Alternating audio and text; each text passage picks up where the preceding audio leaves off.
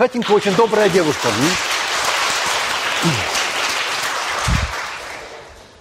Так, э, дорогие друзья, э, я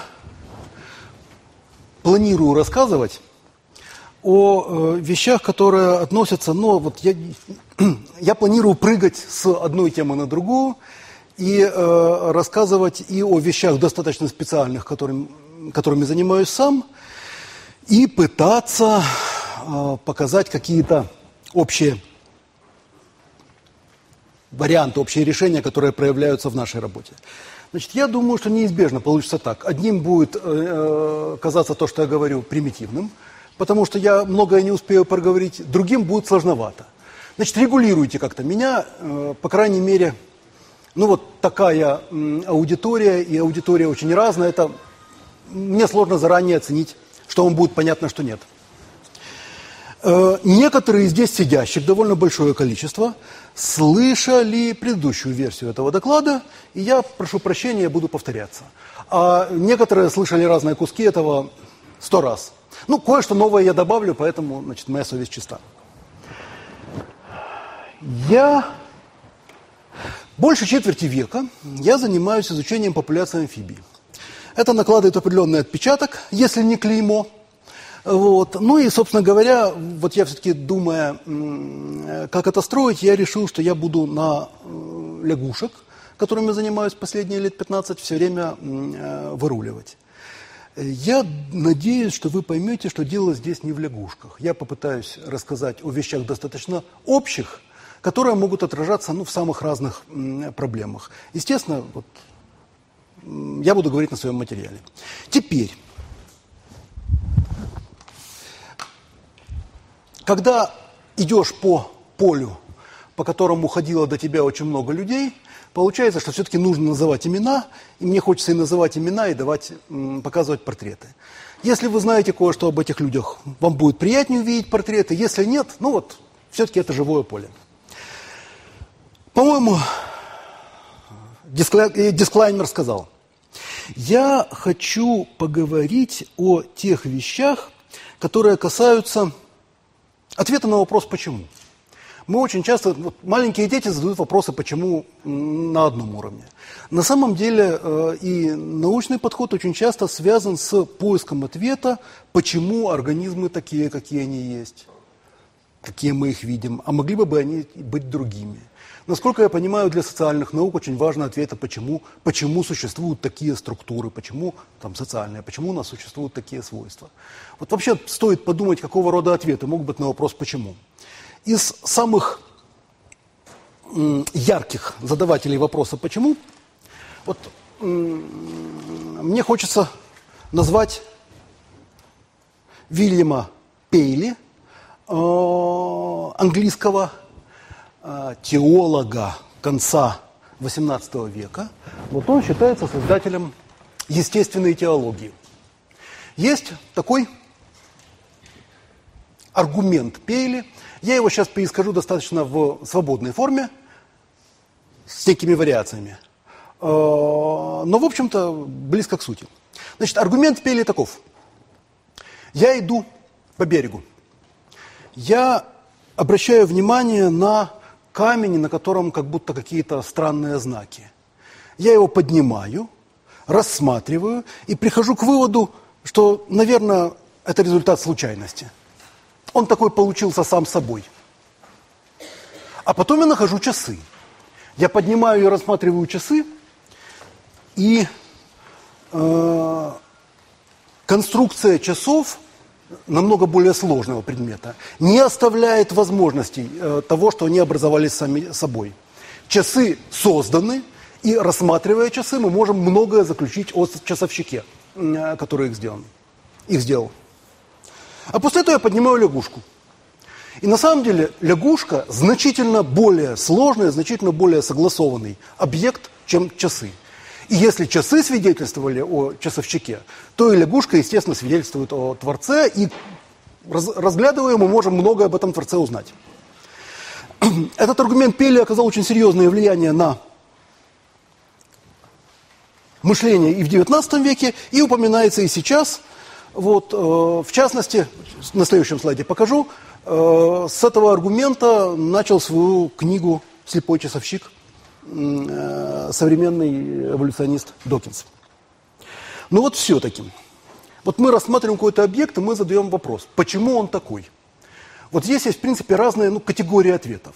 Он может быть такой, потому что он отражает чей-то замысел. Да? Вот это основная такая идея креационистская. А, многих противников примитивного дарвинизма раздражает стремление объяснять все свойства организмов ну, какими-то адаптациями.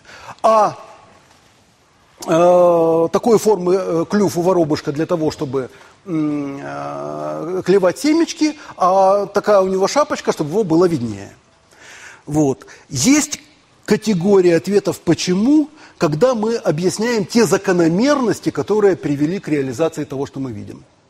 Ну и, кстати говоря, есть категория ответов, когда мы просто понимаем, что реализован один из многих вариантов, и мог бы быть любой другой. Вот мне кажется, что где-то вот четыре вот таких блока есть. Я буду говорить о третьей категории ответов, о той логике, которая может приводить к чему-то. Вот эта вот обложка книги «Слепой часовщик» Докинза, и молодой Докинз за компьютером, он одним из первых стал использовать моделирование, в, такое простенькое, э, в эволюции. Ну, идея Докинза, который доносит идею Дарвина, эта идея на самом деле, она не такая простая. Вот смотрите, э, камень получился случайно, значительно более сложные часы кто-то сделал, а еще более сложную лягушку не сделал никто, она себя сделала сама, предки лягушек сделали себя сами. И э, вот тем часовщиком, не способным к планированию, не способным к достижению заранее поставленной цели, является естественный отбор. Ну, собственно говоря, здесь я могу с Докером только согласиться. Но мало сказать естественный отбор. Тут есть еще варианты а, отбора, о которых стоит поговорить. Значит, э, школьная такая простая истина, что живые системы, они иерархичные. Они состоят из систем целого ряда уровней, при этом достаточно типичная ситуация, когда системы более высокого уровня включают в себя системы более низкого уровня. Э, биоценоз состоит из популяций, а популяции состоят из особей и так далее. Значит, вот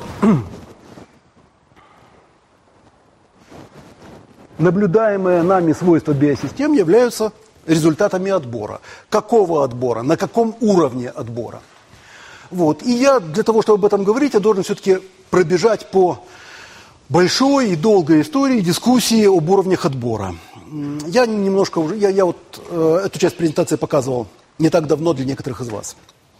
Значит, вообще говоря, э, сама идея отбора, такая, как мы ее знаем, это некое такое английское изобретение XIX э, века. Э, первый толчок и Дарвину, и Уоллесу, которые осознали всю мощь этой идеи, дал Томас Мальтус, который говорил о том, что организмы размножаются избыточно, и поэтому существенная часть из них должна исчезать. Речь шла о э, размножении и гибели организмов. Э, говорил о э, раздражении, размножении гибели именно организмов и Дарвин, и Уоллес. То есть тогда, в общем, было понятно, что единицей отбора является организм. Вот, хотя, ну, Дарвин экстраординарного уровня мыслитель, и э, вот э, что было интересно, вообще в там, целом ряде достижений эволюционной биологии конца 20 века э, вдруг люди находили, э, так сказать, предвестники новейших идей в э, текстах Дарвина. Вот. Кроме того, по крайней мере, Дарвин э, допускал, что иногда отбор может происходить между группами. И вот этот пример Дарвина, когда он говорил о том, что отбираются группы, есть более-менее приспособленная группа, он относился как раз к случаю эволюции человека. Дарвин оценивал, что взаимопомощь в одних группах могла приводить к их преимуществам по сравнению с другими группами.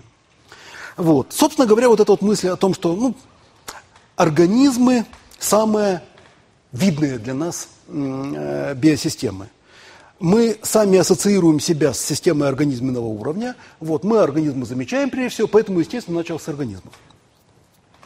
Одно из важных немецких уточнений э, этой идеи – это идея Вейсмана о том, что эволюционирует на самом деле зародышевая плазма, эволюционирует непрерывная последовательность клеток от э, половых клеток родителей э, через оплодотворенную яйцеклетку, дальше к клеткам, которые являются предшественниками новых половых и так далее.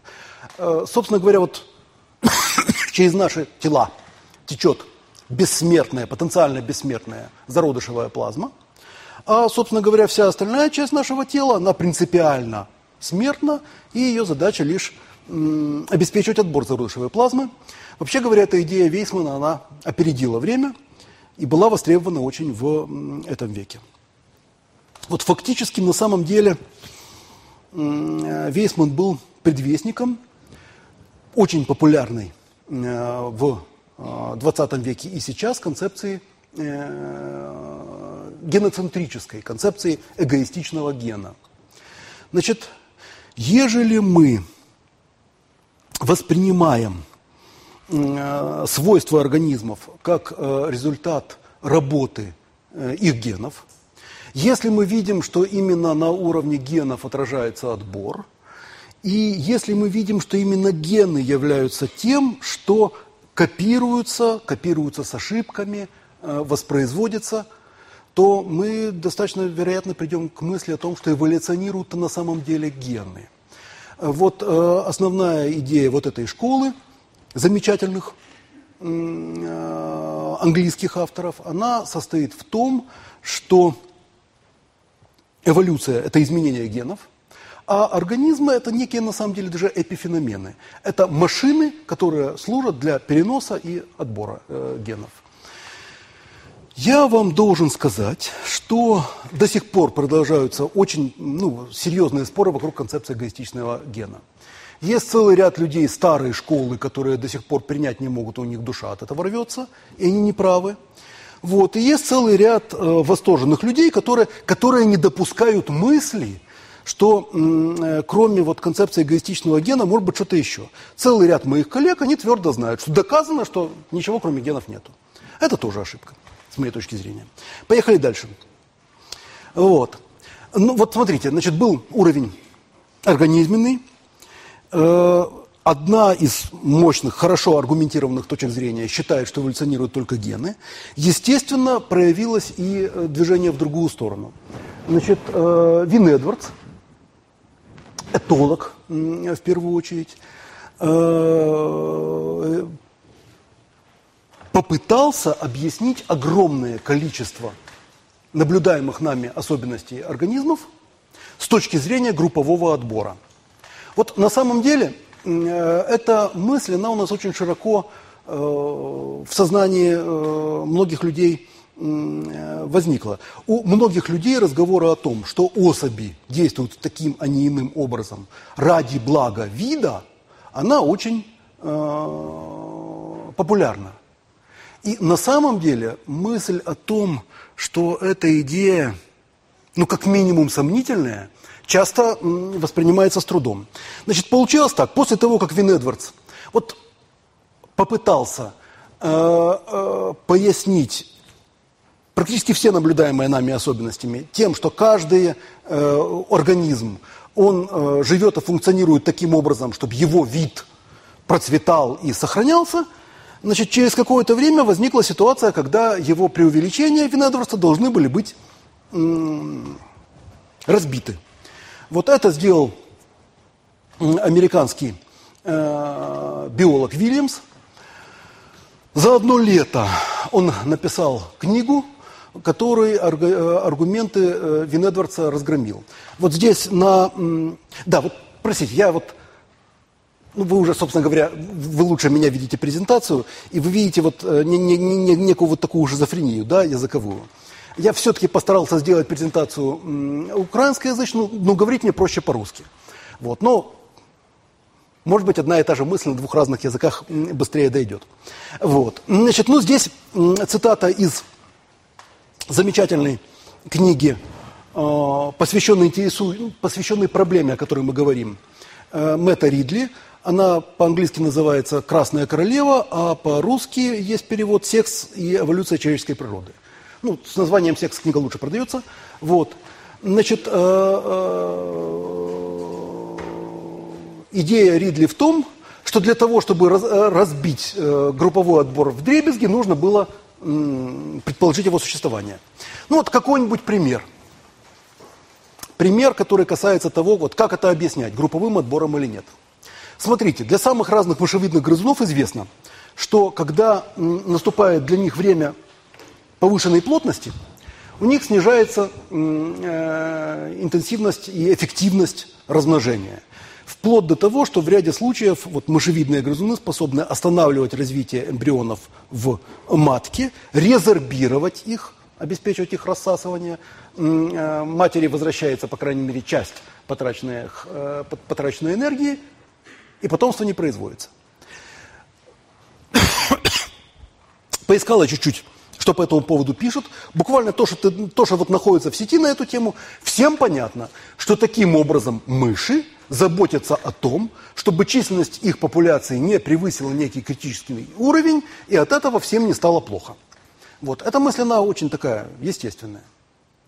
А, а дальше вот Вильям задает простой вопрос. А что будет, если какая-то, вот если вероятно, превышение численности популяции какого-то нормального уровня, но оно таково, что размножение мышей может привести к росту численности популяции, то есть потомство может выживать. Вот э, э, сравним две мыши. Одна из них останавливает свое размножение для того, чтобы популяции было хорошо, а другая не останавливает и размножается. В популяции доля генов второй мыши увеличится – если индивидуальный отбор, а индивидуальный отбор направлен на повышение вклада в следующее поколение, поддержит какой-то признак, то несмотря на то, что для группы этот признак будет вреден, этот признак будет распространяться. Очень простая мысль. Вот и на самом деле по огромному количеству примеров э, адаптаций, приспособлений, связанных с групповым отбором, пройдясь, люди увидели, что э, они реализуются только в том случае, если эти приспособления выгодны и для индивида. На самом деле мыши снижают э, эффективность размножения не потому, что они заботятся о популяции. Но если конкретная мышь получает отчетливые для систем, которые управляют ее развитием, сигналы о том, что шансов вырастить потомство очень мало, и, скорее всего, потомство сдохнет, а может быть и самка, которая его произведет, сдохнет, тогда она останавливает развитие этого потомства и делает ставку на то, что она доживет до лучших времен. Вот если, поскольку такой вариант будет поддержан отбором индивидуальным, он окажется и реализован. А для популяции это тоже будет выгодно. Потому что когда многие особи получат сигнал о неблагоприятных временах и остановят размножение, эти неблагоприятные времена несколько отодвинутся. Кстати, этот сигнал он достаточно простой, он связан с социальным стрессом, известна его гормональная природа. Э, чем больше люди друг с другом общаются, и чем сильнее у них взаимодействие, тем у них тоже серьезнее идут нарушения и в репродуктивной сфере тоже. Вот. Но вот смотрите, здесь отбор на уровне индивидуальном и групповом, он совпадает. И, собственно говоря, групповая польза достигается за счет э, эгоистичного поведения отдельных единиц. Значит, вообще говоря, э, великий Адам Смит э, в так, 1700, да, это значит в 18 веке сформулировал вот классическая его фраза, что когда каждый отдельный индивид э, реализует свои интересы, как бы невидимая рука направляет его в нужном направлении. Вот э, описывая э, социальные структуры, здоровые социальные структуры того времени, те ситуации, когда одни и те же действия оказываются выгодны и для индивида, и для группы, он предложил вот это вот свое, ставшее расхожим, понятие невидимой руки. Вот. Иногда подчеркиваю, что это невидимая рука рынка. Так, дальше. О. Мы еще вернемся к вот этой логике. Но, в общем-то, для а, вот, второй половины 20 века характерно перенесение внимания на а, отбор на уровне генов. А, вообще открылся перед биологами этот огромный пласт, с которым можно работать, и там, расширялись, расширялся круг тех явлений, которые с такой помощью пытались объяснить. Вот э, я еще буду говорить о Эдварде Вилсоне, живом сейчас и до сих пор активно работающем величайшем биологе. Вот еще в каком? В 72-75 году он опубликовал книгу под названием «Социобиология. Новый синтез». Значит, э, он придумал это словечко.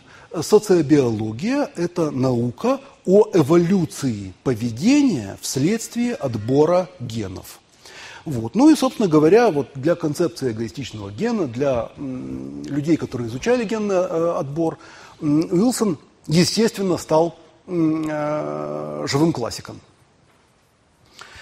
Очень много споров вызывает эта книга. Вот, но это, это на самом деле это очень серьезный так, шаг вперед, введение огромного количества новых идей в оборот. Ну, в общем-то, вот на этом этапе работа Уилсона, так сказать, это тоже в сторону ниже организма, внимание в сторону генетическую. Продолжается э, формулирование идей и повышающих уровень отбора. Вот замечательные американские палеонтологи Стэнли Гулд и Элдридж. Вначале Элдридж, э, нет, нет, Стэнли формулирует концепцию отбора видов, а потом Гулд и Элдридж включают ее в свою э, концепцию прерывистого равновесия. Значит, э, вот какой я слайд не вставил в презентацию, ну, не вставил, так не вставил. Я хочу сказать, сразу же забегая вперед, я не ставил э, слайд. Есть очень весомое доказательство того, что в некоторых случаях действительно виды, обладающие одними признаками – существуют недолго, производят мало дочерних э, видов и быстро вымирают, а виды, обладающие другими признаками, долго существуют и э, хорошо э, ветвятся. То есть на самом деле возникает ощущение, что отбор возможен даже на уровне видовом. Ну и вот как, как, когда насыпалось такое количество разных представлений о уровнях отбора, естественно, должна была появиться идея э, того, что они способны сочетаться. Э, Вилсон и Собер, этот Вилсон не родственник того Вилсона, который социобиолог, вот, они в 1994 году предложили концепцию многоуровневого отбора. И вот смотрите, здесь это их картиночка, здесь такая вот они использовали аналогию с русской матрешкой. Внутри отбора видов есть отбор групп, внутри отбора групп есть отбор особей и так далее. Одно вставлено в другое. Вот, ну, нужно сказать, что особой э, популярности эта идея не завоевала. Вот. Последнее время, в последние десятилетия произошел скандал. Э, великий э, э, Уилсон, который живой классик, и который всегда, как социобиолог, был, так сказать, трактовался как сторонник отбора на генном уровне, вдруг, связавшись с молодой компанией, с несколькими молодыми биологами и математиками, моделистами, которые имитационными моделями занимаются, начинает э, публиковать работы о э, том, что в становлении, например, социального поведения, а это одна из главных тем Уилсона по жизни – Э, существенную роль играет групповой отбор. А Докинс, пожалуй, вот из той компании, ну, отлистать назад, там на одном из предыдущих слайдов, первых слайдов, было четыре человека, э, значит, Холдейн, Гамильтон, Мейнард Смит и Докинс, которые предложили идею эгоистичного гена. Из них в живых остался один Докинс – вот. Докинс э, какое-то время молчит, а потом объясняет, что значит, заслуженный э, Уилсон выжил из ума. А, а Уилсон какое-то время молчит, а потом объясняет, что Докинс всегда был классным популяризатором, но ученый, вообще говоря, из него никакой, и очень жалко, что он биологию не понимает. Ну и дальше там происходит достаточно хорошо и красиво. Кстати говоря, значит, Уилсон, э, он старше, он эмеритус в э, Гарварде, ну, почетный старец работающий. А Докинс, он пенсионер в Оксфорде. И это, кроме всего прочего, это противостояние американской и английской э, школы. Вот, но надо сказать, что на последнем этапе они стали очень так, ядовито друг друга поливать. Вот. Я должен э, сказать сразу, что все-таки мне кажется, что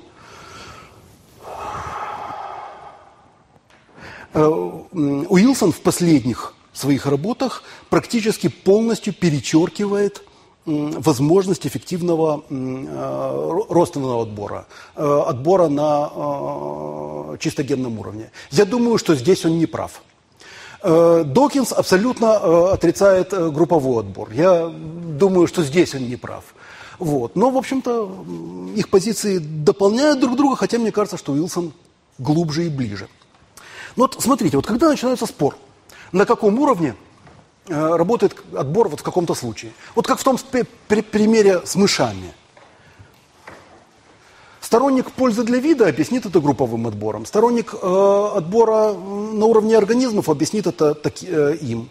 А сторонник отбора на уровне генов, он скажет, что вот есть какие-то гены, которые э, запускают реакцию на переуплотнения, и поскольку обладание этими генами адаптивно, эти гены будут распространяться в популяции. То есть на самом деле ситуации невидимой руки, я использую сейчас это понятие в широком смысле, да, они таковы, что э, мы их можем объяснить э, с точки зрения любого уровня, какой нам больше нравится. В каких ситуациях мы можем сделать заключение, что здесь работает именно такой вывод, а не всякой. В том случае, если на разных уровнях отборы направлены в разные стороны. Если вот на каком-то уровне происходит то, что этому уровню выгодно, а дру на другом уровне системы от этого проигрывают, вот тогда, пожалуй, мы можем что-то понять. Вот давайте воспользуемся словами.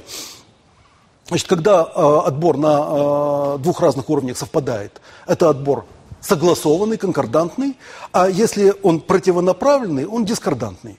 Вот на самом деле для того, чтобы изучать, находить аргументы, э, отбор какого уровня работает, нужно искать случаи дискордантного отбора на разных уровнях. Я хочу сказать, что вообще говоря, вот здесь понятие отбор нужно будет использовать в очень широком смысле.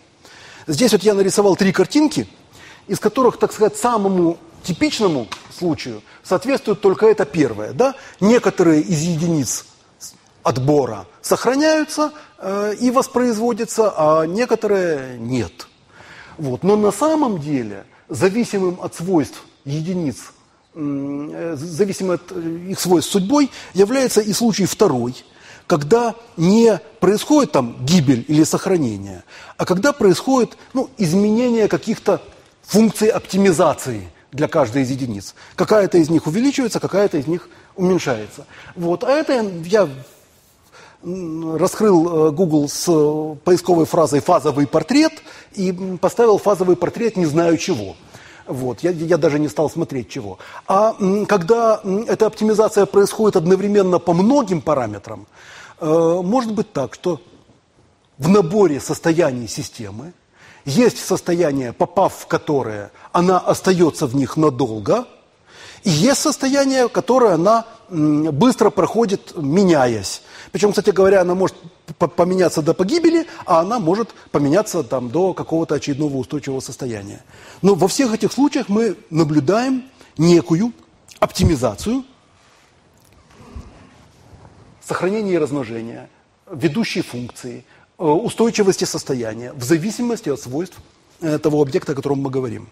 Вот я думаю, что обсуждая те сценарии, о которых мы собрались поговорить, мы можем рискнуть использовать понятие отбора или оптимизации в достаточно широком смысле. Вот.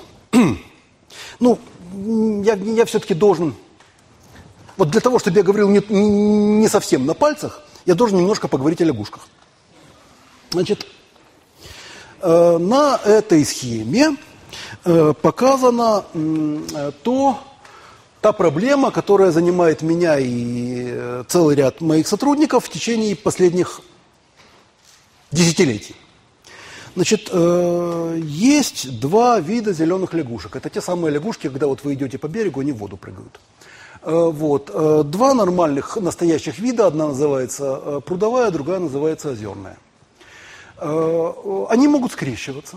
И когда они скрещиваются, возникают гибриды. Вот. Эти гибриды имеют такое же название видовое, как и родительские виды, хотя, конечно, это, это совсем не то. Значит, вот смотрите, каждый из нас имеет два хромосомных набора, два генома. Один от папы, другой от мамы. Геномы э, прудовой лягушки, она называется лисона, мы обозначаем буквой L. Геномы озерной лягушки редибунда обозначаем буквой R. Естественно, у гибрида будет один набор э, L, другой набор R. В типичном случае, а кроме него есть еще много нетипичных случаев, что происходит в гибриде? Один из родительских геномов выбрасывается – а второй геном, как единое целое, передается э, потомству. Если э, гибрид, который производит э, половые клетки с э, геномом L, скрещивается с родителем с геномом R, все потомство состоит из таких же гибридов. Вот. При этом, смотрите, значит, каждый гибрид, он имеет два генома. Э, один геном он выбрасывается, он, он не имеет э, эволюционного будущего, а второй передается без изменений из поколения в поколение очень долго и много. И вот такое, такая ситуация называется полуклональным наследованием. Э, э, здесь клонально передается геном L на этой схеме, вот, но это только половина, так сказать, наследственности, значит, это полуклональный вариант, гемиклональное наследование. Вот. Чтобы осознать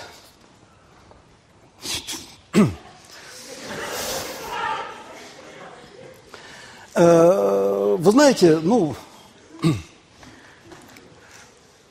у Юнга есть такая фраза в автобиографической его повести, что в детстве только к лягушкам он относился по-доброму, потому что они столь похожи на людей. Вот. Я вообще вот склонен с большим вниманием относиться к лягушкам и к людям. Значит, э, люди в данном случае совершенно типичный пример – Э, наследование э, такого, какое характерно для подавляющего большинства э, животных, растений и, и, и других высокоорганизованных организмов. Смотрите, значит, один хромосомный набор от одного родителя, другой от другого. В каждой клетке тела сохраняется хромосома папина и мамина, за исключением клеток зародышевой линии – где э, два родительских хромосомных набора э, перепутываются в результате процесса, который называется кроссинговер. Значит, все это происходит во время мейоза, э, деления, в результате которого образуются половые клетки. И в результате образуются половые клетки, гаметы, каждая из которых уникальна. Значит, я порядок величины скажу, я не помню точные цифры. Значит, э, долго проживший мужчина может произвести, э, по-моему, несколько триллионов э, сперматозоидов. Вероятность того, что среди них будут два одинаковых, меньше, чем единица, деленная на количество атомов во Вселенной. Вот. То есть уникальность очень высокая реализуется. Собственно говоря, вот в этом прикол полового размножения. У лягушек э, в теле не зародышевой линии, все так же, как у людей, вот, а в зародышевой линии происходит некий такой странный фокус, при котором в одном из вариантов один родительский геном выбрасывается, а другой удваивается, и в конечном итоге гаметы идентичные. Вот это совершенно иной способ функционирования. И еще я обращу внимание на одну особенность, вы поймете, почему я об этом говорю. Вот смотрите, а, при скрещивании гибрида с особью родительского вида получаются гибриды. До сих пор не до конца понятно, что меняется в э, геноме, клонально передающимся из поколения в поколение. Но после определенного количества передач он меняется таким образом, что при скрещивании двух гибридов потомство, которое получило два клональных генома одного вида, оказывается нежизнеспособным. Оно гибнет. Вот теперь смотрите, что, например, будет, если в популяцию э, из э, особей э, родительского вида это результаты моделирования. Мы достаточно много времени потратили на игру с моделью. Вот здесь сидит Антон Леонов, который, вообще говоря, отец этой модели. Вот. И я рад, что он пришел. В конце концов, значит, э, не, не так важно, откуда мы получили эту картинку. Мы наблюдаем фрагменты процессов, таких, какие показаны на ней, и в естественных условиях. Вот. Значит, э, если вы помните, значит, при скрещивании гибридов с родителями получаются одни гибриды. Поэтому численность гибридов растет.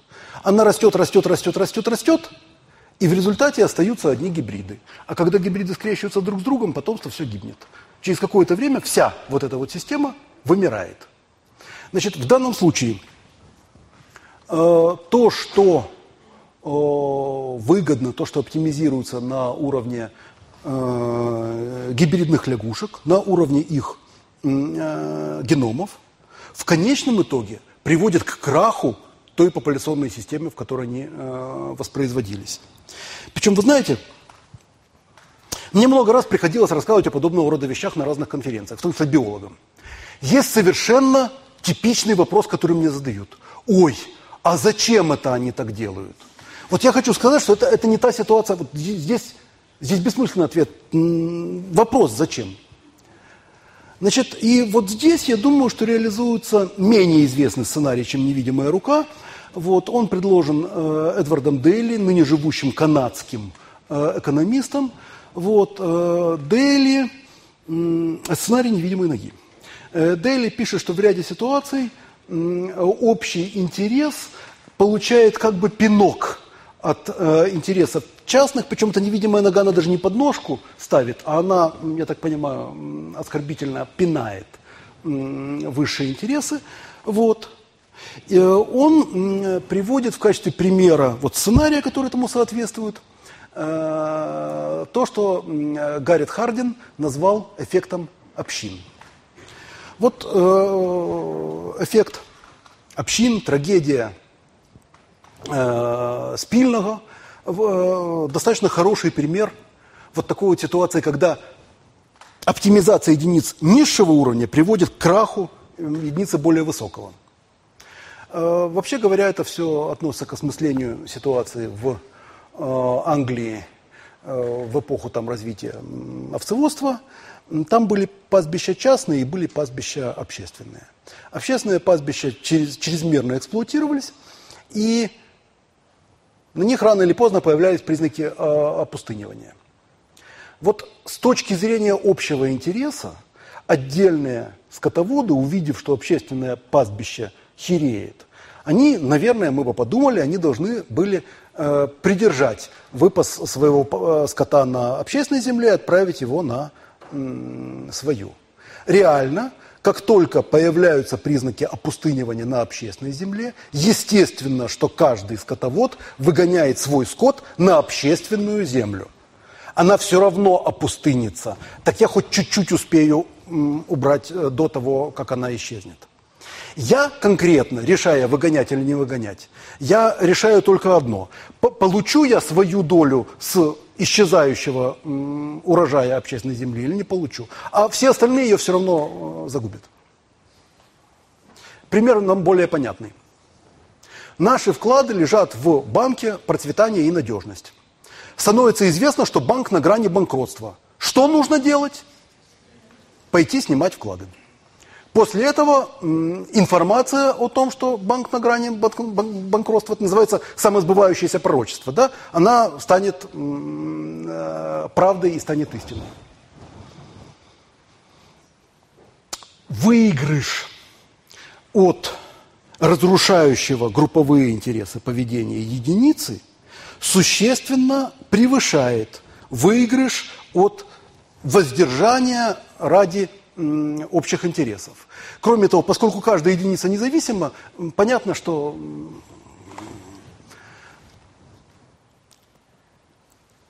как бы даже не соотносились эти выигрыши, все равно общественный интерес пострадает. Еще немножко об уровнях. Вот это стебельчатоглазая муха. Это вообще такой монстр, да? Вот у них глаза на длинных-длинных стебельках. Они вообще плохо летают от того, что у них э, так расположены глаза. Э, у них там есть целый ряд аномалий в строении других частей тела, которые должны скомпенсировать такое развитие признаков. Значит, долго не было понятно, с чем это связано. Вот тут есть ссылочка на статью в Nature. Значит, э, ситуация такая. У этих мух причем у разных видов этого семейства распространены гены, которые нарушают равновероятное попадание э, двух аллелей, двух разных версий одной и той же генетической информации в э, половые клетки.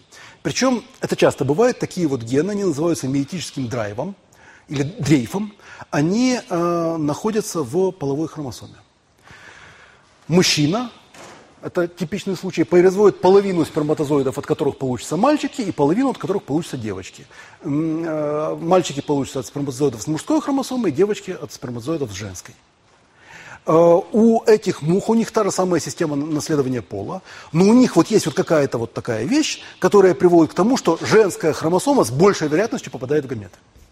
И на самом деле это приводит к тому, что в потомстве самцов появляются одни самки, и в результате все может погибнуть. Но кроме того, у них есть ген или генный комплекс, который, во-первых, э, противодействует миотическому дрейфу и приводит к тому, что все-таки достаточно большая доля самцов образуется, а кроме того, к тому, что удлиняются глаза. Вот. И отбор в пользу тех линий, где есть самцы – приводит в конечном итоге к тому, что у всех этих мух вот так вот удлиняются э, глаза, и это некая компенсация этого. Кстати говоря, это приводит к тому, что в популяциях этих мух выигрышное соотношение полов. У них больше самок, чем самцов, но самцы тоже есть. Это приводит к большему репродуктивному потенциалу. То есть в конечном итоге получается хорошо. Плохо получается от того, что глаза вот так вот неудобно расположены, и в конечном итоге это достигает того состояния, при котором ну, повышенная смертность из-за по-уродски расположено. Глаз компенсирует все выгоды от, от всего остального. Вот смотрите, тут вот я, э, схемка достаточно условная. Вот по этой оси показан вот этот миотический дрейф. Вероятность того, что какая-то из альтернативных задатков будет попадать в половые клетки чаще. Норма 50 на 50, в крайнем случае 100% э, перейдется какой-то один. Кроме того, вот эта вот единица, которая передается, она может быть совсем маленькой частью генома, или она может составлять весь геном. Значит, вот эти вот себельчатоглазые мухи несчастные, они находятся здесь. Лягушки с гемиклональным наследованием, полуклональным, они находятся здесь. Весь геном как единое целое всегда. Ну, с некоторыми уточнениями. Но удивительно не это, удивительно другое. Удивительно, что все, включая нас и подавляющие, все там миллионы видов, находятся вот в этой точке, где при образовании половых клеток каждая, каждый наследственный задаток э, имеет 50% вероятность попасть, э, передаться потомству. Вот это очень странная вещь. И это вещь, которую Вообще говоря, мне кажется, невозможно объяснить с точки зрения эгоистичного гена. Кстати говоря, нужно для небиологов сказать вот что. Что генетическая информация в наших клетках передается двумя разными путями. Большая часть генов у нас содержится в ядре, и мы получаем их поровну от папы и от мамы. Но кроме того, в наших клетках живут эндосимбионты стороннего происхождения организмы, которые приспособились к жизни в наших клетках, играют для них важную роль. В наших клетках это митохондрии. Митохондрии мы получаем только от мамы. В растительных клетках есть вторая категория – пластиды, хлоропласты, те э, части клеток, благодаря которым происходит фотосинтез. Так вот, хламидомонада образуется от слияния двух половых клеток, которые большие, они часто даже могут слабо отличаться друг от друга. И после их слияния в дочернюю клетку попадают хлоропласты от одной особи э, родительской и от другой. Если эти хлоропласты будут хорошо проводить фотосинтез – у них будет больше шансов, значит, клетки, которые их содержат, э, больше будут выживать, и э, значит, эти хлоропласты будут пользоваться успехом. Но кроме того, они будут пользоваться успехом, если они убьют своих конкурентов, которые находятся в этой клетке. И вскоре после оплодотворения начинается длительный процесс борьбы между хлоропластами папиными и мамиными, в результате которого побеждают какие-то одни, и только после этого, значит, все происходит нормальным путем. На самом деле вот этот аргумент, похоже, является одним из объяснений того, почему мы митохондрии получаем только от мамы. Дело не в том, что в сперматозоиде для них места нет. Есть там место. Вот. Но для того, чтобы... Кстати говоря, митохондрия есть. Вот. Но для того, чтобы избежать таких войн, в результате группового отбора, как мне кажется, мы получаем э, внутриклеточных симбионтов только с одной линии.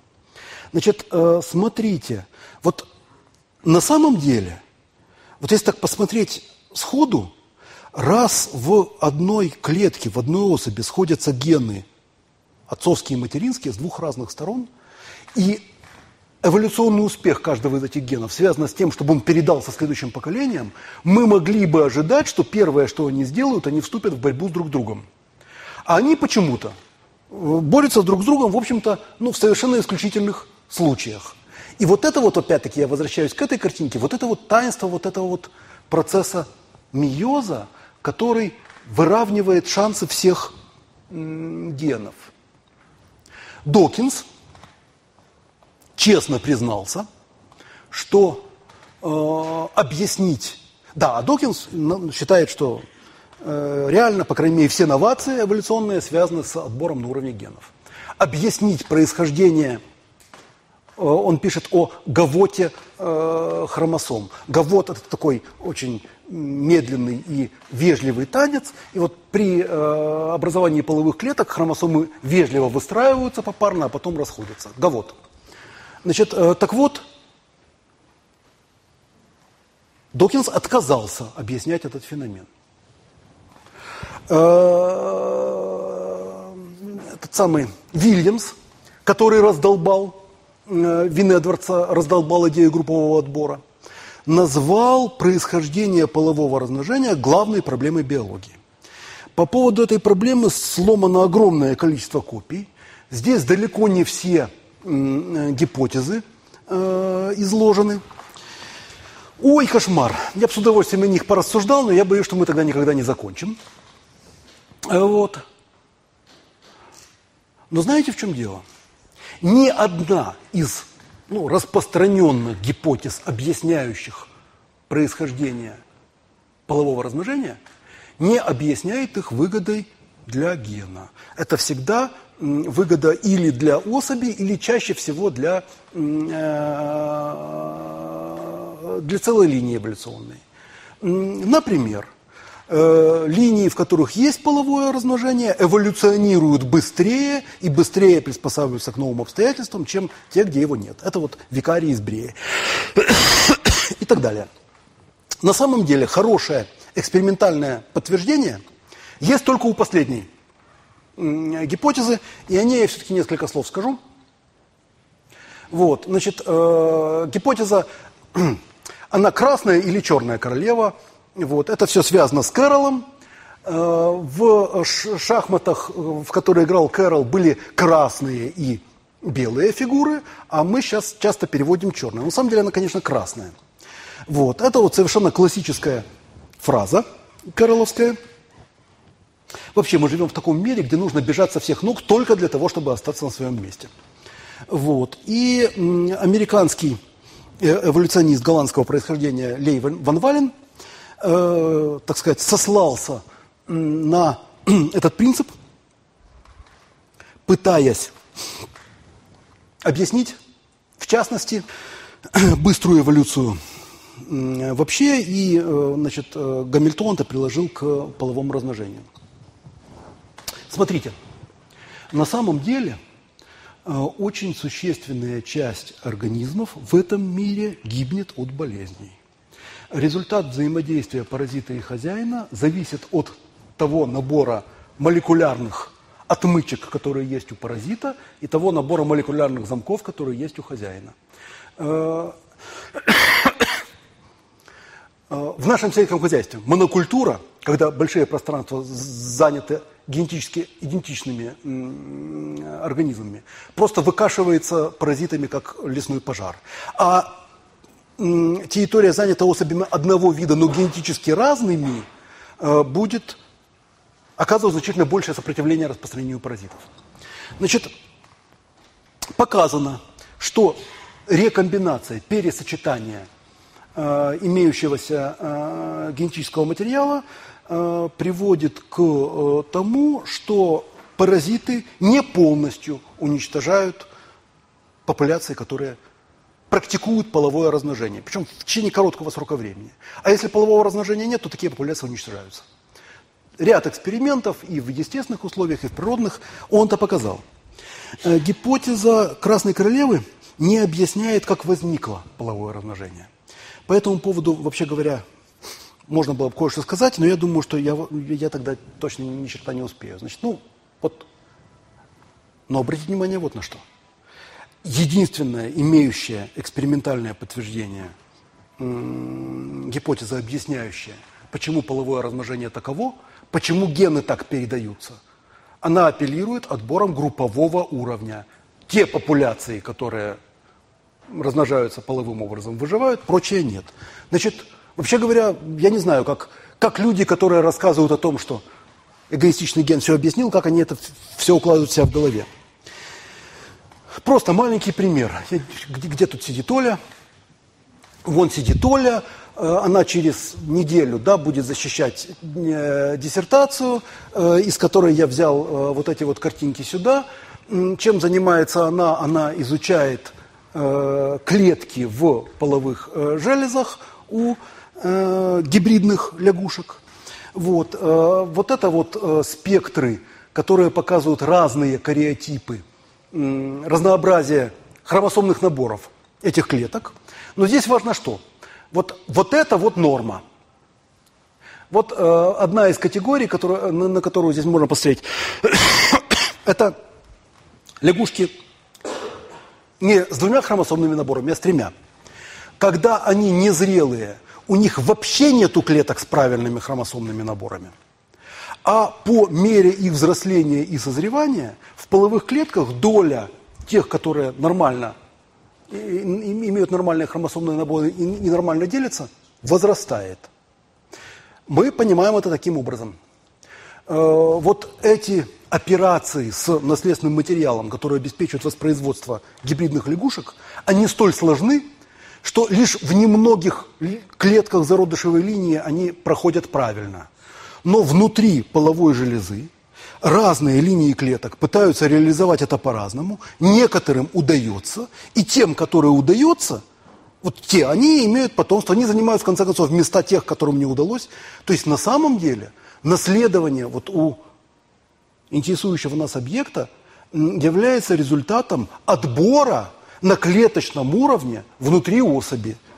А, ну, между прочим, это не генный отбор, потому что ну, в первом приближении генетически-то все эти клетки идентичны. Еще один пример. Все, я, я, я смотрю, что вы засыпаете. Я приближаюсь к часу. Тяжело. Ну, вот я как- как-то постараюсь эти лягушки, о которых я говорю. Мне все хочется не только говорить в заголях, но хоть чуть-чуть обращаться к тому материалу, которым который позволяет мне стоять на земле. Поэтому не хочется мне совсем миновать лягушек. Значит, вот эти вот лягушки, они могут существовать только в определенных популяционных системах. Вот, поскольку там полуклональное гемиклональное наследование, мы говорим о ГПС, гемиклональных популяционных системах. В этих популяционных системах обязательно должны быть разные формы лягушек. Могут быть и одинаковые. Только популяционная система, которая состоит из одной единственной формы лягушек, в течение короткого времени вымерет. Э, поэтому э, устойчиво существуют только разные. На самом деле я рассказал совсем немножко об, об их наследовании, а здесь есть варианты, есть вот эти вот, э, те, которые имеют два генома, они могут передавать или один, или другой, или в одних клетках один, а в, другой, в других другой. Они могут иметь по три генома в таком сочетании и в таком сочетании. И те, которые имеют три генома, они могут по-разному э, их передавать. Они могут иметь четыре генома, редко, но могут иметь. То есть много разных вариантов. И среди этих вариантов есть устойчивые и неустойчивые. Есть те варианты, при которых имеющийся набор родителей в конечном итоге производит такие половые клетки, из которых опять разовьется такой набор родителей. И есть варианты, при которых э, состав будет смещаться. Вот с помощью такой же модели, как я показывал до того, э, ситуация, когда вот родительский вид начал вымирать, гибриды почти его задавили, но появилась еще одна форма гибридов, и в результате система входит в состояние таких колебаний вокруг состояния равновесия, при этом в ней передается, в ней существует пять разных форм э, зеленых лягушек, из которых три разные формы гибридные. Вот это вот устойчивое состояние, и, похоже, такие устойчивые состояния есть. Э, ну, так скорее, это, знаете, для красоты – вот, но, похоже, мы можем восстанавливать, как расселялись популяционные системы разного состава.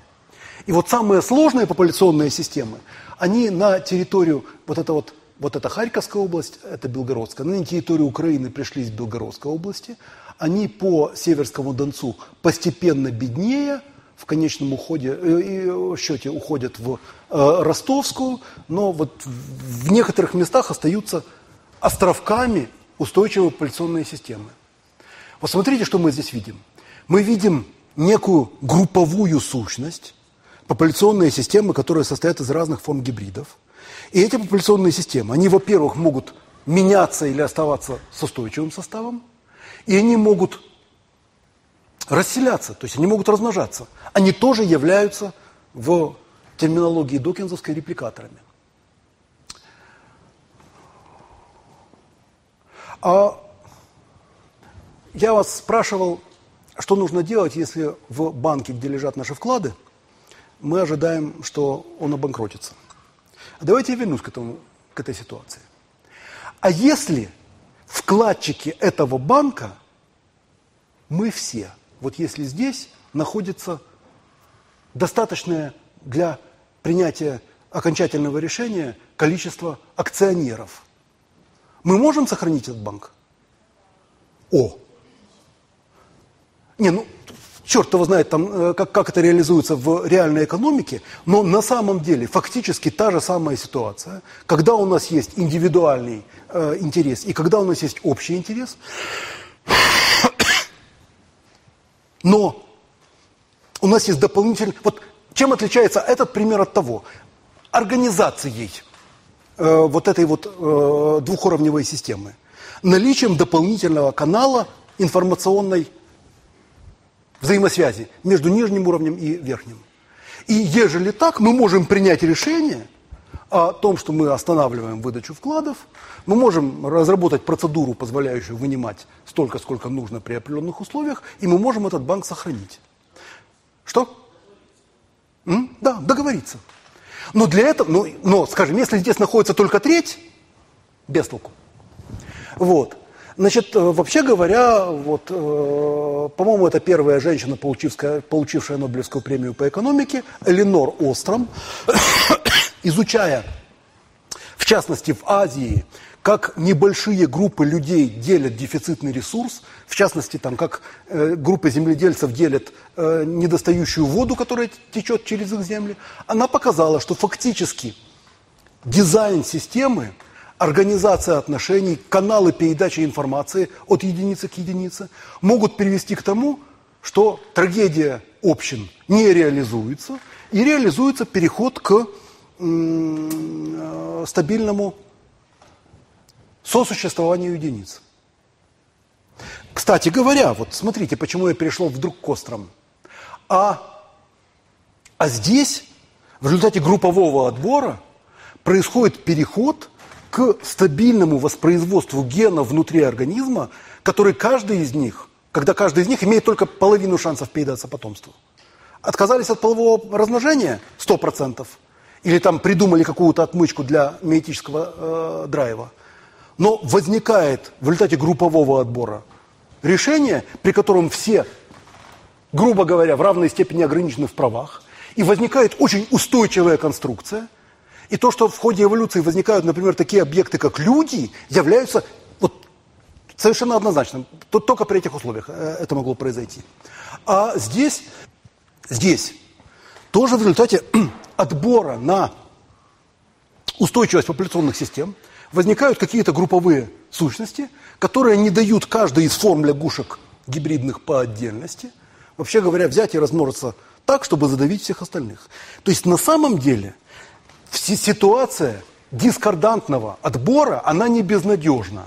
И иногда побеждает верхний уровень. Вы знаете, почему-то я не видел вот явных, вот на, на таком языке явных обозначений этого. Поэтому давайте-ка назовем, вот и Адам Смит, и Герман Дейли писали о невидимой руке и невидимой ноге с маленьких букв, да? И фактически и тот, и другой говорили об отношениях индивида и общественной экономики. Давайте расширим эти понятия до более широких сценариев. Невидимая рука – это все случаи согласованного отбора на разных уровнях. Невидимая э, нога – это случай раз согласованного отбора, по которой, при котором побеждает нижний. И мы понимаем, что в таком случае есть еще третий вариант, когда отбор рассогласован, но побеждает верхний уровень. При этом мы практически не знаем, при каких условиях реализуется сценарий невидимой ноги. Мало кто интересовался, как должна быть устроена система, чтобы в ней побеждал верхний уровень. Вот та же самая Ленор Остром, которая поставила задачу таким образом, она считается крупнейшим новатором. Вот. Не то, чтобы все остальные ломанулись э, повторять что-то за ней. Вот когда мы изучая свойства систем, начинаем смотреть, э, к чему приводит взаимодействие отбора на разных уровнях, мы вот от простых объяснений, а этот признак для того-то, мы приходим к более сложной логике. Нам, кстати говоря, нужно рассмотреть, почему возникает какой-то признак. О том, почему возникает какой-то признак, я вообще здесь практически не говорил, да? Вот. Но также о том, почему раз возникнув, он имеет возможность распространиться. И, и даже второй вопрос, он сложный и интересный. Ну вот, например, очень грубо. Вот это вот временная шкала, пропорционально нарисованная. Вот этот кусочек, вот, это в миллиардах лет. Вот этот кусочек, это в миллиардах, это время существования нашего вида. Э, первые породы, в которых мы могли бы найти следы жизни на Земле, э, имеют возраст 3,7 миллиарда лет. И в них жизнь уже есть. Но на продолжении подавляющей, подавляющей большей части земной истории на Земле доминировали не клональные организмы, такие как мы, а доминировали, я хочу вернуться назад, э, сложные бактериальные системы из живущих совместно комплексов разных форм э, бактерий. Они достигают очень высокой биохимической сложности, но они остаются морфологически э, достаточно примитивными. В них не возникают отдельные самовоспроизводящиеся, эффективно конкурирующиеся, конкурирующие единицы. Это, ну, это, так выглядела земная жизнь на протяжении большей части земной истории, Но все-таки нам эта жизнь вот с нашей сложностью морфологической, поведенческой, любой другой, она нам кажется примитивной. Есть очень небольшой вариант иной организации многоклеточных структур, при которой клетки, которые живут по отдельности, собираются вместе, формируют многоклеточную структуру, которая служит для размножения. Э, это отдельная замечательная группа э, организмов так воспроизводится. Кстати говоря, у них очень большие проблемы связаны с воспроизводством. Потому что среди клеток, которые живут порознь, а потом собираются в эту структуру, обязательно появляются такие, которые не хотят, э, например, участвовать в формировании ножки, которая не оставляет потомство, которые хотят попасть в будущие споры, которые хотят оставить потомство, а не пожертвовать собой ради того, чтобы потомство оставил кто-то другой. Это очень логично. Но постоянные проблемы, связанные с вот этим вот эгоистами не позволяют организмам, которые так воспроизводятся, быть достаточно сложными. А потом вдруг возникает ситуация, когда потом из потомства одной клетки возникают клональные, очень сложные структуры. Это не важно, что здесь нарисовано. Здесь нарисованы всякие динозавры и секвои. Но вот начиная с какого-то момента, при всей биохимической важности бактериальной жизни, самые сложные ее проявления связаны с организмами, в строении которых сработала невидимая голова, которая, в строении которых в подавляющем большинстве случаев оптимизация единиц подчинена задаче оптимизации целого. Не всегда. А что такое рак? А рак – это ситуация, когда некие единицы начинают размножаться, оптимизироваться – сами. И, кстати говоря, рак в конечном итоге это э, сценарий, опять же, невидимой ноги, и, и организм гибнет, и раковые клетки гибнут в типичном случае. Так? Еще один пример. Вот я просто хочу показать, э, во-первых, признак, который, похоже, формируется очень сложно. Во-вторых, признак, который, ну, по-моему, является очень важным. Э, люди, которые доказывают, что эволюционизм не способен ничего объяснить, очень любят тот аргумент, что эволюция не способна объяснить альтруистическое поведение человека. Вот. И на самом деле, конечно, альтруистическое поведение человека очень сложный признак, который объяснить ну, в лоб э, не получается. Есть объяснение, которое построено на концепции эгоистичного гена. Я уже показывал этих двух людей, но другие портреты. Это Холден и Гамильтон.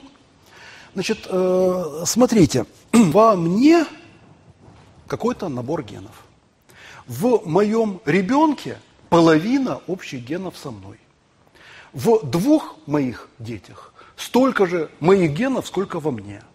В трех в полтора раза больше, чем во мне. Если некоторые из моих генов будут обеспечивать такое мое поведение, что я буду жертвовать своей жизнью ради выживания трех моих детей, эти гены будут распространяться. Да, вот я сразу же хочу сказать, что альтруизм здесь, вот давайте, надо было дать определение. А, давайте понимать альтруизм не с точки зрения там, этичности и неэтичности поступка, а давайте понимать альтруизм как такое поведение, которое уменьшает вклад в, уменьшает приспособленность особи альтруиста, но увеличивает приспособленность особи, ради которой э, альтруист совершает эти действия. Значит, это достаточно просто. Вот э, эта модель родственного отбора э, или родственного альтруизма, она совершенно однозначно работает – огромное количество ситуаций, когда там а, матери жертвуют жизнью ради своих э, потомков, а, она ее подтверждает. Но дело вот в чем. У человека альтруизм явно глубже, разнообразнее, чем родственные. Совершенно четко мы знаем целый ряд примеров, когда люди осознанно идут на самопожертвование не ради родственников – я, кстати, еще одну вещь хотел сказать. Я могу жертвовать ради своих детей. Но на самом деле, если у меня, например, нет детей, Или если мои дети не, не важны. Я могу пожертвовать жизнью ради племянников. У моих племянников четверть моих генов, а не половина, как у моих детей. Но ради пятерых племянников, ну, это самое, э, все равно э, э, ты, ты, пожертвовать собой стоит, ты будешь в выигрыше. Вот. И вообще, как, по, покуда мы существуем в рамках относительно небольших групп, связанных родством, эта система может работать. Не буду вдаваться в подробную аргументацию, но человеческое поведение совершенно четко демонстрирует многочисленные примеры альтруистического поведения не ради родственников. Можно было бы объяснить такое поведение воспитанием. Вот это отдельный большой разговор, но я хочу сказать, что очень часто эта готовность к альтруистическому э, э, поведению, она реализуется как первый порыв, как э, поведение, которое не является результатом размышлений о должном, а как врожденная реакция. Вот этого мало. Есть вторая модель, э, которая описывает альтруизм. И вот в обыденном смысле эта модель покажется не альтруистической. Ее автор жив до сих пор, э, Роберт Трайверс. Очень странный, он какой-то там вообще левак и с какими-то еще, я уже забыл, там, ну, там, персона достаточно странная, американский э, генетик. Вот. Но он достаточно давно, в 1971 э, году, предложил модель рецепрокного, взаимного альтруизма. Альтруизм по принципу «ты мне, я тебе». Мы, мы это не считаем такое поведение альтруистическим. Значит, в, у тех животных, у которых э, есть достаточно сложное поведение, чтобы выстраивать индивидуальную историю отношений с э, разными особями. У них регистрируется такая, э, такое поведение, при котором, классический пример, летучие мыши-вампиры, они летают по-американски, они летают по ночам, пьют кровь. Это тяжелое дело, летать и пить кровь. Причем для того, чтобы летать, нужно много энергии. Если вампиру не повезло, и он не напился крови ночью, у него есть шансы в случае неудачи в следующую ночь помереть с голоду. Но если он напился крови хорошо, то в принципе, э, ну, у него есть некоторый избыток. Они летают на охоту, они некоторые прилетают с кровью, некоторые без. И те, которые напились, способны отрыгнуть и, часть крови и поделиться с голодным. Правда, при этом они, это не, это не какой-то голодный, это особь, которую они знают. И, кстати говоря, с большей вероятностью эта особь, которой я помог сегодня, завтра поможет мне. Поскольку в каждый момент отдает э, э, особь ну, не критически необходимое, а получает критически необходимое, такое поведение оказывается выгодным, оно поддерживается отбором. Но оно может быть реализовано только на достаточно высоком уровне поведенческом. Кстати говоря, если я поделился с Сашей, а она в следующий раз, будучи сытой, не поделилась со мной – то я ей уже никогда ничего не дам. Если не будет этого, то Саша просто э, будет способна у всех э, дань снимать и ни с кем не делиться. И наличие таких особей разрушит э, всю эту систему. И, наконец, третий механизм. Он на самом деле самый такой жутковатый. Относительно недавно э, предложенный 10 лет назад – американский и южнокорейский авторы предложили э, модель парахиального или приходского альтруизма. Это альтруизм, при котором группы особей воспринимаются как свои, и для тех особей, на которых есть маркер своих, действуют максимальный режим о них заботы, вплоть до самопожертвования, а к тем, у кого нет маркера свой, действует механизм агрессии. Значит, э, парахиальный э, альтруизм – шикарная, вообще говоря, основа для э, войн. Как ни странно, парахиальный альтруизм может распространяться. Вот эта вот картинка – Э, она реализует так называемый парадокс объединения или парадокс Симпсона. Смотрите, она реализуется только в том случае, если мы имеем конкурирующие группы. Групповой отбор. Есть, так сказать, большая популяция, вот она. Она делится на небольшие популяции. И в этих небольших популяциях доля альтруистов и эгоистов может быть разной. Альтруисты у нас красненькие, э, эгоисты э, голубенькие. Альтруисты – это те, которые жертвуют своими интересами ради чужих. Поэтому их доля неизбежно сокращается. Смотрите, в каждой из этих популяций доля альтруистов сокращается. Но те популяции, в которых, субпопуляции, группы, те группы, в которых альтруистов сразу было много, они растут быстрее, чем те, где их было мало. И в результате, при том, что в каждой части доля альтруистов сокращается, в сумме она возрастает. Вот кажется, что такой что такой механизм, ну, это какая-то ловкость руконикового мошенства, что он не может работать в природе. Так вы понимаете, он работает. Значит, э, у нас нету таких данных по человеку, хотя, честно говоря, мне они кажутся очень убедительными. Но есть и лабораторные эксперименты с бактериями. У бактерий тоже есть альтруисты и эгоисты. Скажем, когда бактерии живут на питательной среде, альтруисты выделяют ферменты Э, расщепляющие эту среду и тратят на это часть своей энергии. А эгоисты могут не выделять. Но если они находятся рядом с альтруистами, то все равно там, где они живут, появляется пища. Значит, э, в экспериментальных условиях вот каждая эта, эта э, фигурка, да, каждая точка начальная, это начальный состав какой-то э, культуры бактерий. Она какое-то время культивируется. Э, при этом э, состав э, ее меняется. Вот всюду вот это начало культивирования, это конец. Все отдельные культуры изменяются в направлении уменьшения доли альтруистов. Ну, за исключением тех, где так получилось, что есть только одни альтруисты. Но поскольку э, эти э, популяции растут быстрее, чем эти, в целом доля альтруистов возрастает. У бактерий это работает. Совсем недавно, там, пару недель назад на «Элементах» была статья о конкуренции э, между колониями социальных пауков, где тоже есть альтруисты и эгоисты, и там тоже получается так, что колонии, в которых альтруистов много, оказываются более успешными, несмотря на то, что альтруистам быть э, хуже. То есть, вы знаете, вот эта вот штука работает. И, кстати, возвращаясь к тому, о чем я говорил, вот это вот – вот это вот пример дизайна системы, в котором будет реализован сценарий невидимой головы. Э, приоритета групповых интересов над индивидуальными. Но я думаю, что таких дизайнов, таких ситуаций, при которых реализуется э, невидимая голова, их намного больше. Мы их просто не знаем. Вообще, вот хотелось бы поузнавать.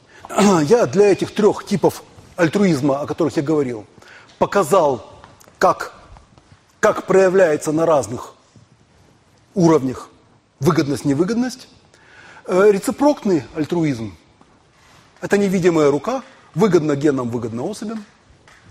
Э, родственный альтруизм – это невидимая нога э, особи, с точки зрения особи.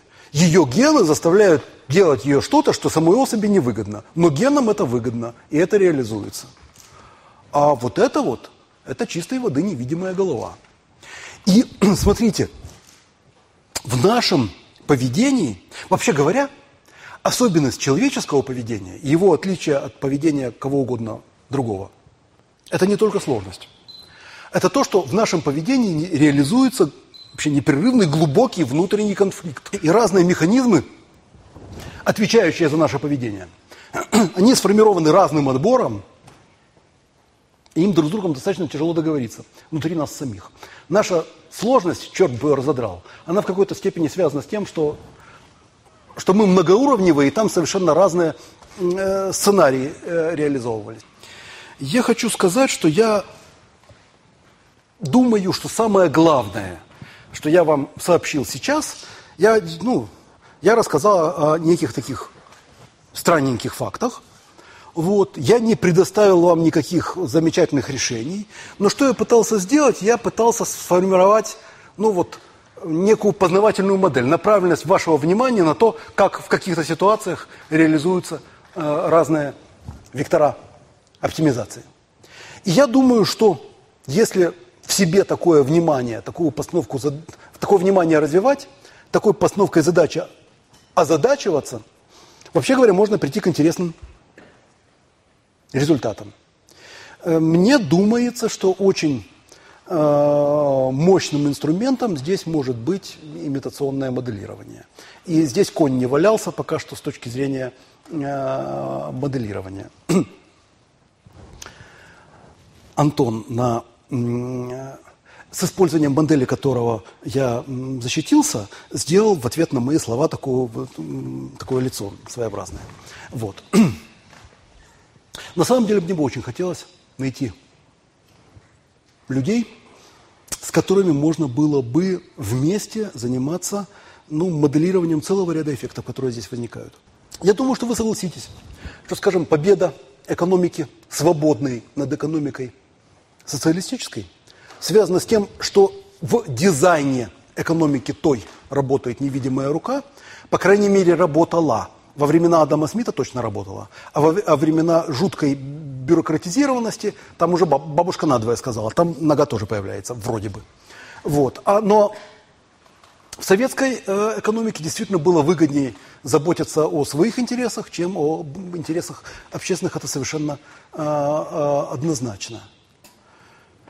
Вот я призываю вас думать и делиться наблюдениями – что получ... в каких случаях верхние уровни начинают руководить динамикой нижних. Мне хотелось бы понять, как нужно строить, может быть, даже не биологические, а социальные системы, при которых э, в них будут реализовываться желаемые для нас сценарии, а не те, которые реализуются как обычно. Оказывается, человек на ключевой роли, занимает эту э, роль с разговорами об общем благе и дальше начинает действовать в соответствии с теми возможностями, которые открываются на его месте. Общее благо после этого идет не весть куда. Так, ну, в общем, все. Я призываю вас заиметь в ряду тех познавательных моделей, которые лежат у вас в кармане, и такую. Значит, я готов... Я не песни пел. Ежели вы хотите что-нибудь у меня спросить или о чем-нибудь сказать, я в вашем распоряжении. Мне кажется, что при таком способе нарезки, как я показал, вот это, так сказать, полный комплект. Но надо думать.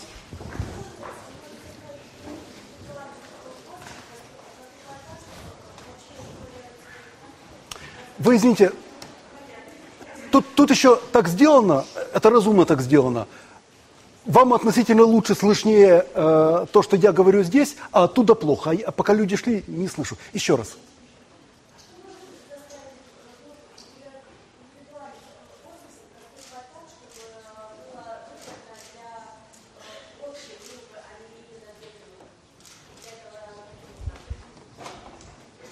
А я не знаю. Вот, я думаю, что воспитание в очень ограниченных пределах. В, в определенных, да. Но, но скажем, э, идея ну, социального проекта, нацеленного на то, что мы, мы воспитаем нового человека, который будет думать об общественных интересах, а не о своих личных, закончилась крахом. И, кстати говоря, в рамках этого проекта воспитанием занимались разные люди, среди которых совершенно вообще, ну, замечательные.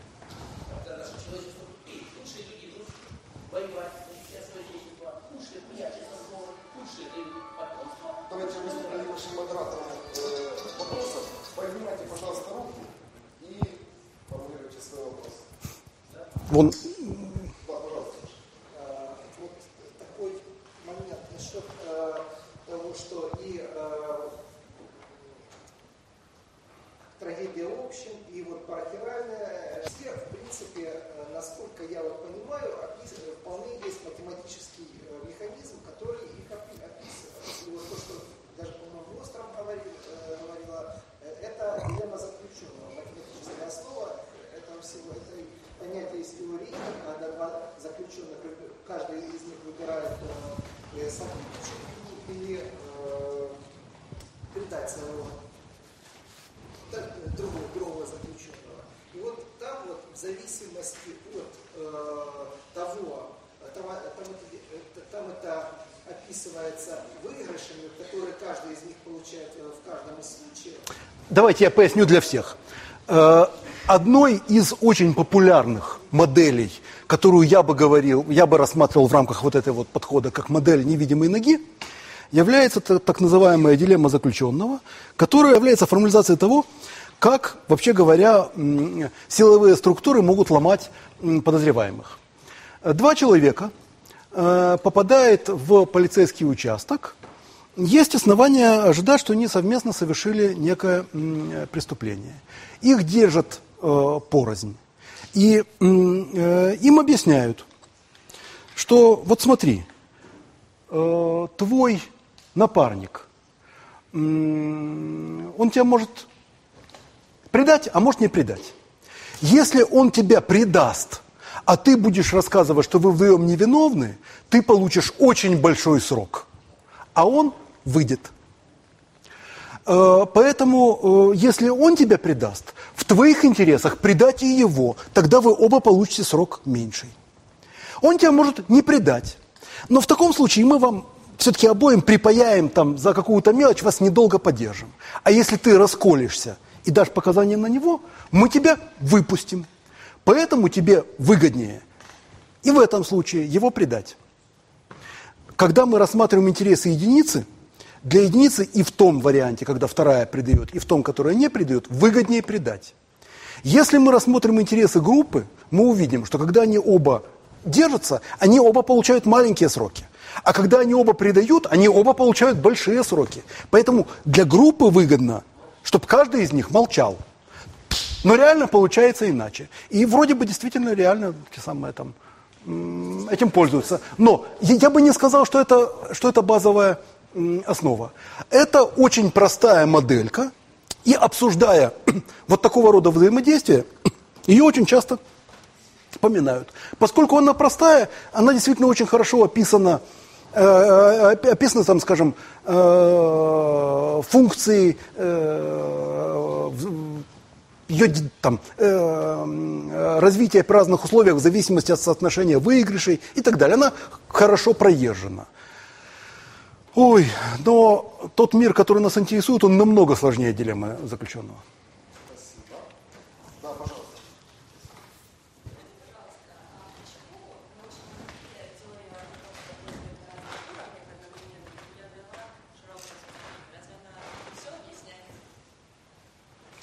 Я тебе могу дать телефон человека, который скажет, что любой, кто сомневается в абсолютной правоте теории эгоистичного гена, это человек глубоко советский, антидемократический, склонный к тоталитарному мышлению и, вообще говоря, желательно от науки таких людей держать подальше. Вот. Я вообще думаю, что сила научного сообщества в том, что в ней люди думают по-разному.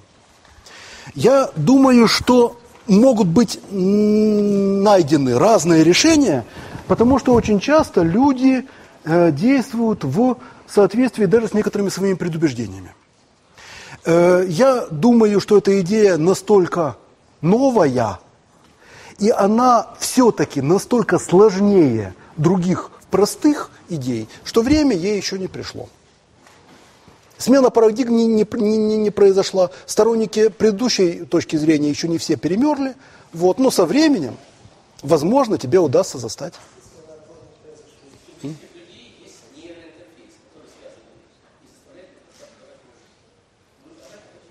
Я не знаю, что такое нейроинтерфейс.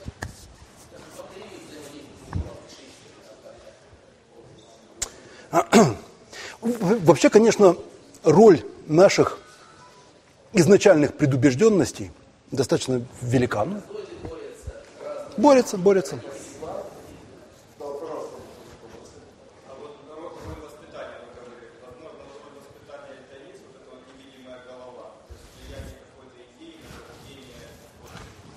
Я думаю, что воспитание это очень важный фактор. Вот, но опять-таки мне кажется, что далеко не всегда э, оно может быть реализовано. И кроме того, примеры невидимой головы в этой терминологии, они э, есть и в тех областях, где ни о каком воспитании и речи нет. Э, скажем, когда та невидимая голова, которая привела к возникновению полового размножения с рекомбинацией и в типичном случае с равными шансами для каждого из альтернативных задатков, там не о воспитании речь, но привела.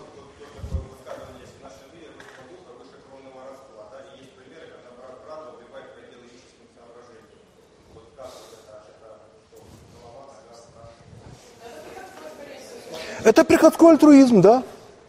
И в случае приходского альтруизма очень важно вот то, как в нашей картине мира люди делятся на своих и чужих. Вот. И действительно, это та ситуация, когда приходской альтруизм, механизм этот, он перебивает механизм родственного. В принципе, э, скажем, э, в нас вшиты вещи, которые э, заставляют нас тепло относиться к родственникам, по крайней мере, к тем, кого мы видели с раннего детства. Но есть более мощные механизмы, которые могут перекрыть это действие.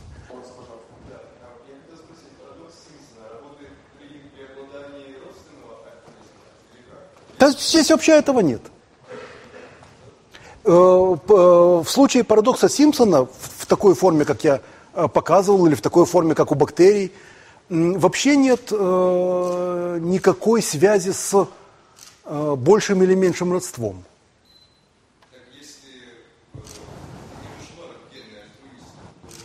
Да почему же они не выживают? Сергей, в каждой конкретной группке доля альтруистов сокращается.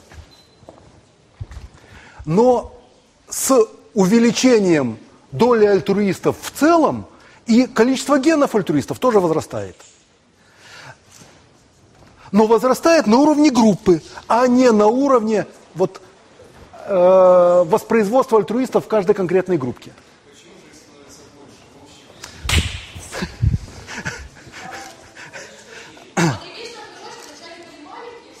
Значит, нет, вот, то, вот, вот на самом деле э, реакция, которую сейчас демонстрирует Сергей, она совершенно нормальная. На то это и парадокс.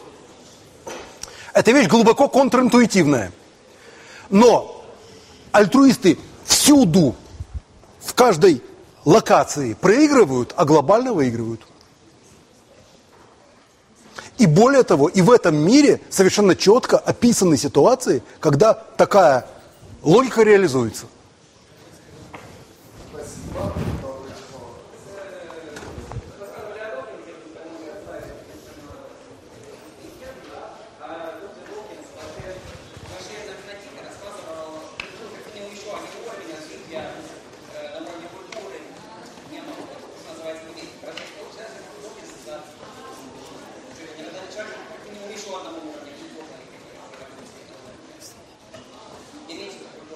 Докинс, безусловно, является родоначальником миметики.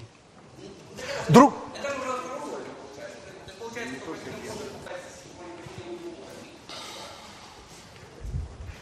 Э, в том-то и дело, что это, это не друг, ну, можно назвать другому, э, другой уровень. Это вообще другая категория репликаторов.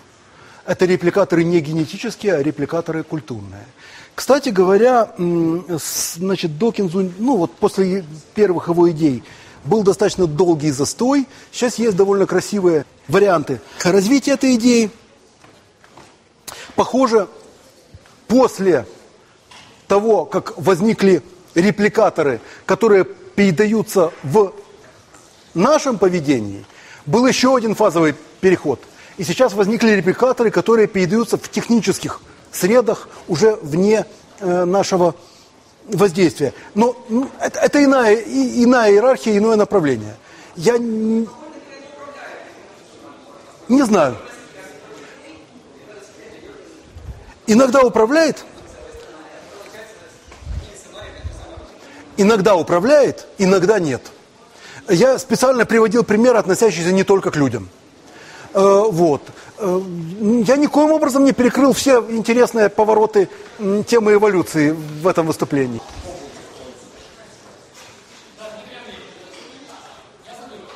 Вот вообще... Все равно не услышу. М?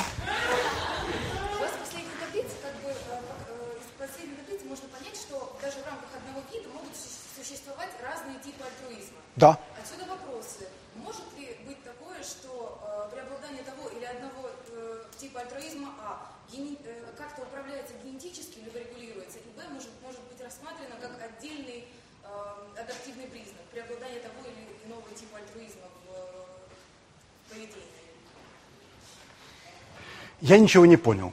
Вы сказали, один тип альтруизма задан генетически, а второй может рассматриваться как адаптивный признак. Я думаю, что все эти типы, о которых шла речь, они заданы врожденно, они заданы генетически. Все. Более того, все в какой-то степени с одной точки зрения являются адаптивными, а с другой точки зрения являются дисадаптивными. Я не вижу принципа, по которому вы хотите разрезать эту табличку на части. Принцип такой, может ли быть признак, который, э, точнее, м, может ли как-то управляться вот какой-то отдельный признак, который показывает частоту проявления одного из тех типов альтруизма? Даже один и тот же человек иногда может э, руководствоваться одними, ну, разными типами альтруизма, грубо говоря. Ну, вообще говоря, всегда, когда есть э, какой-то набор врожденных качеств, за, могут быть еще другие, которые будут м, ими управлять. Но вы учите вот что, что все-таки поведением человека управляют не гены по отдельности. Вот все вот эти вот там показанные три механизма, они являются, м, ну, отдельными компонентами, которые влияют на то, как в конечном итоге будет функционировать система управления нашего поведения в целом. Причем, ну это, это очень нелинейные вещи. Я, наверное, здесь скажу что-нибудь, что, что не лежит на поверхности. Все нужно смотреть.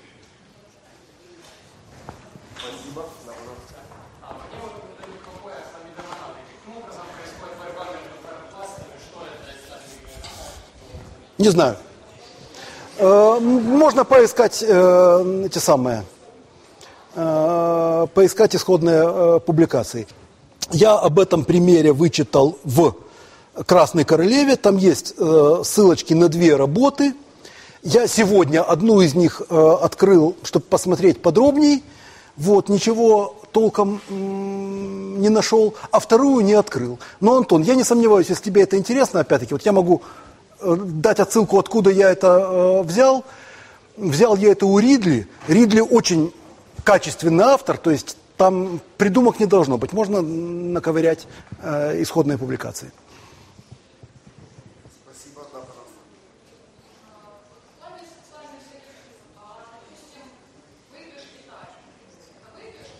Выигрыш что? Китай. Китай сейчас гегемон в экономике, в поведении. У них явно интересы личности. Аня, курсы валют я тоже не могу предсказывать.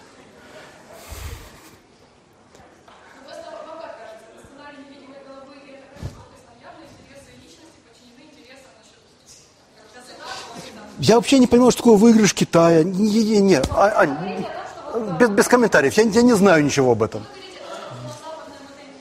А, м? не знаю. Я не думал об этом.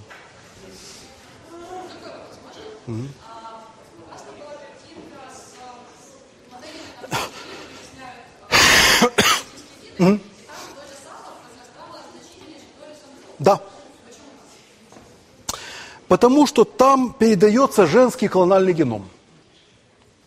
Здесь есть две формы гибридов, и они оба переносят клональный геном женский. Когда... А нет, нет, нет, нет, нет, сейчас. А нет, здесь два, да? Здесь сейчас, непонятно.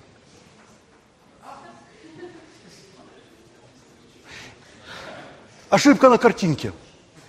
Ошибка на картинке. Здесь должно быть YRXL.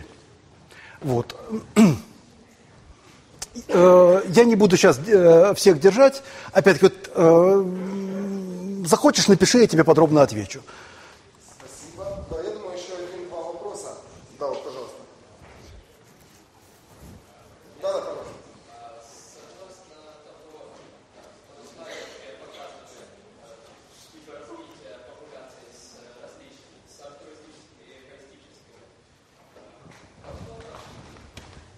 З бактеріями?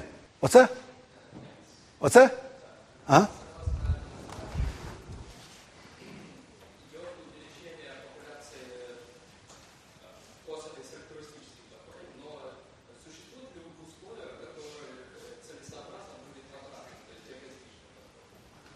Весьма вероятно, да.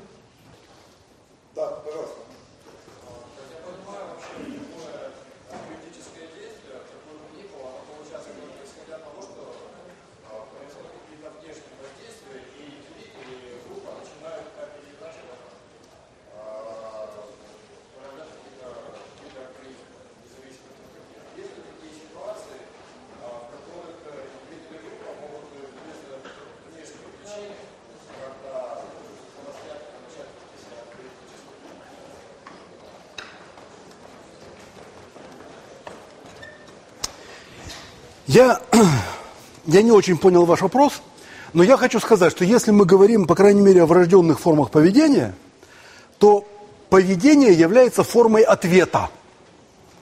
А Даже когда это поведение спонтанно, оно является ответом на некие э, потребности, которые преобразуются в мотивации внутри внутренней динамики, в силу внутренней динамики. Вот. Я не очень, вот фактически вы сказали, вы спросили о поведении, которое не, не обусловлено средой. Я не знаю, что это такое, я не знаю, как это комментировать. таким вопросом тоже в продолжение философии. Э, По вашему мнению, свобода воли. Вот есть несколько полярных точек зрения. Да, вот модерна, то скажем так, который воспринимает это вот, вот. Какая ваша точка зрения? Свобода воли существует? Нет? И почему? В двух словах буквально.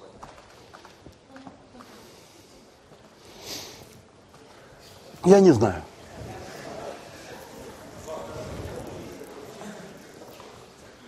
Я, э, я думаю, что наше поведение в очень большой степени предопределено.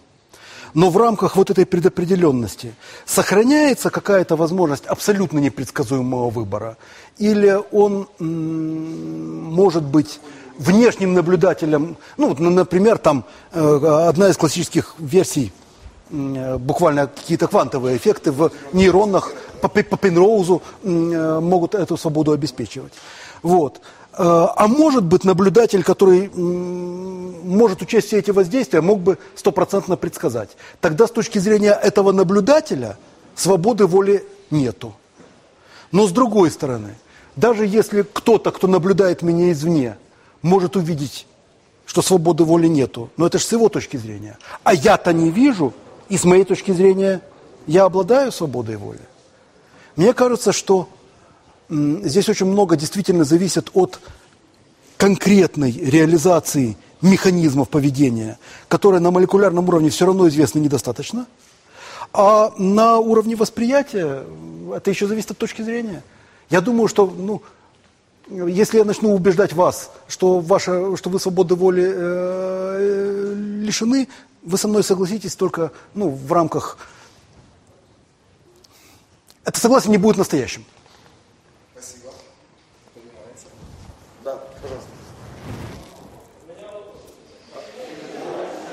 Давайте, ребят, вы первый поднимали, а мы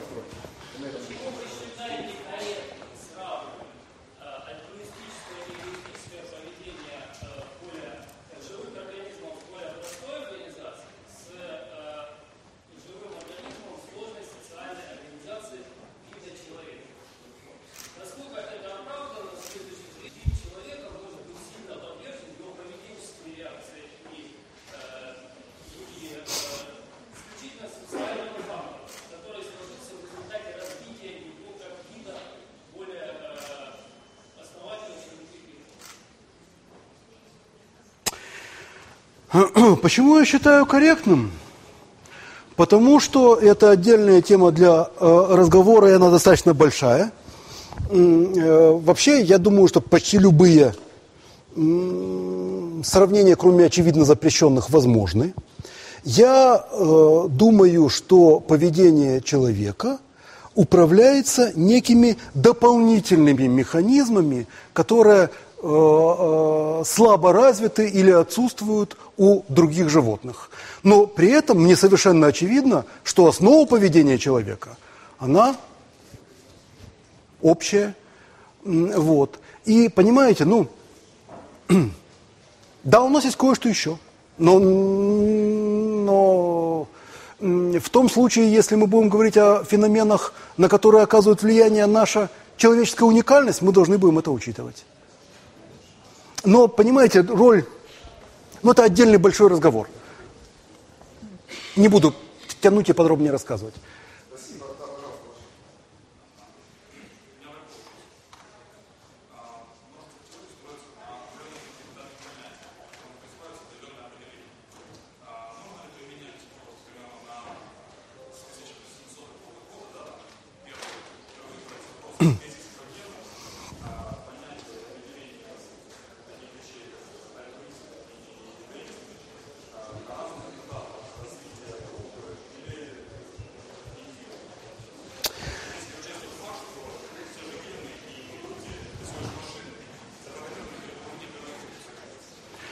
Сейчас сказали, если учесть, что те же генные люди – это машины, запрограммированные для выполнения определенных функций.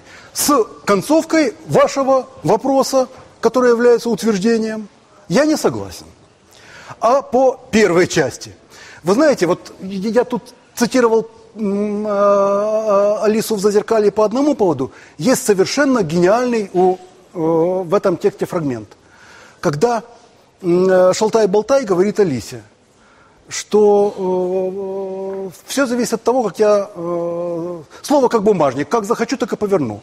Алиса говорит, э, это еще непонятно, э, послушается слово вас э, или нет.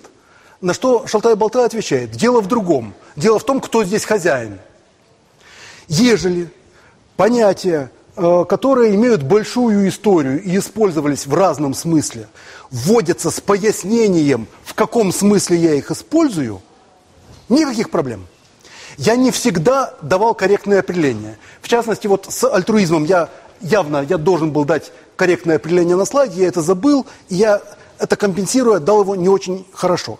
Я не хочу сказать, что с этой точки зрения я делал все правильно.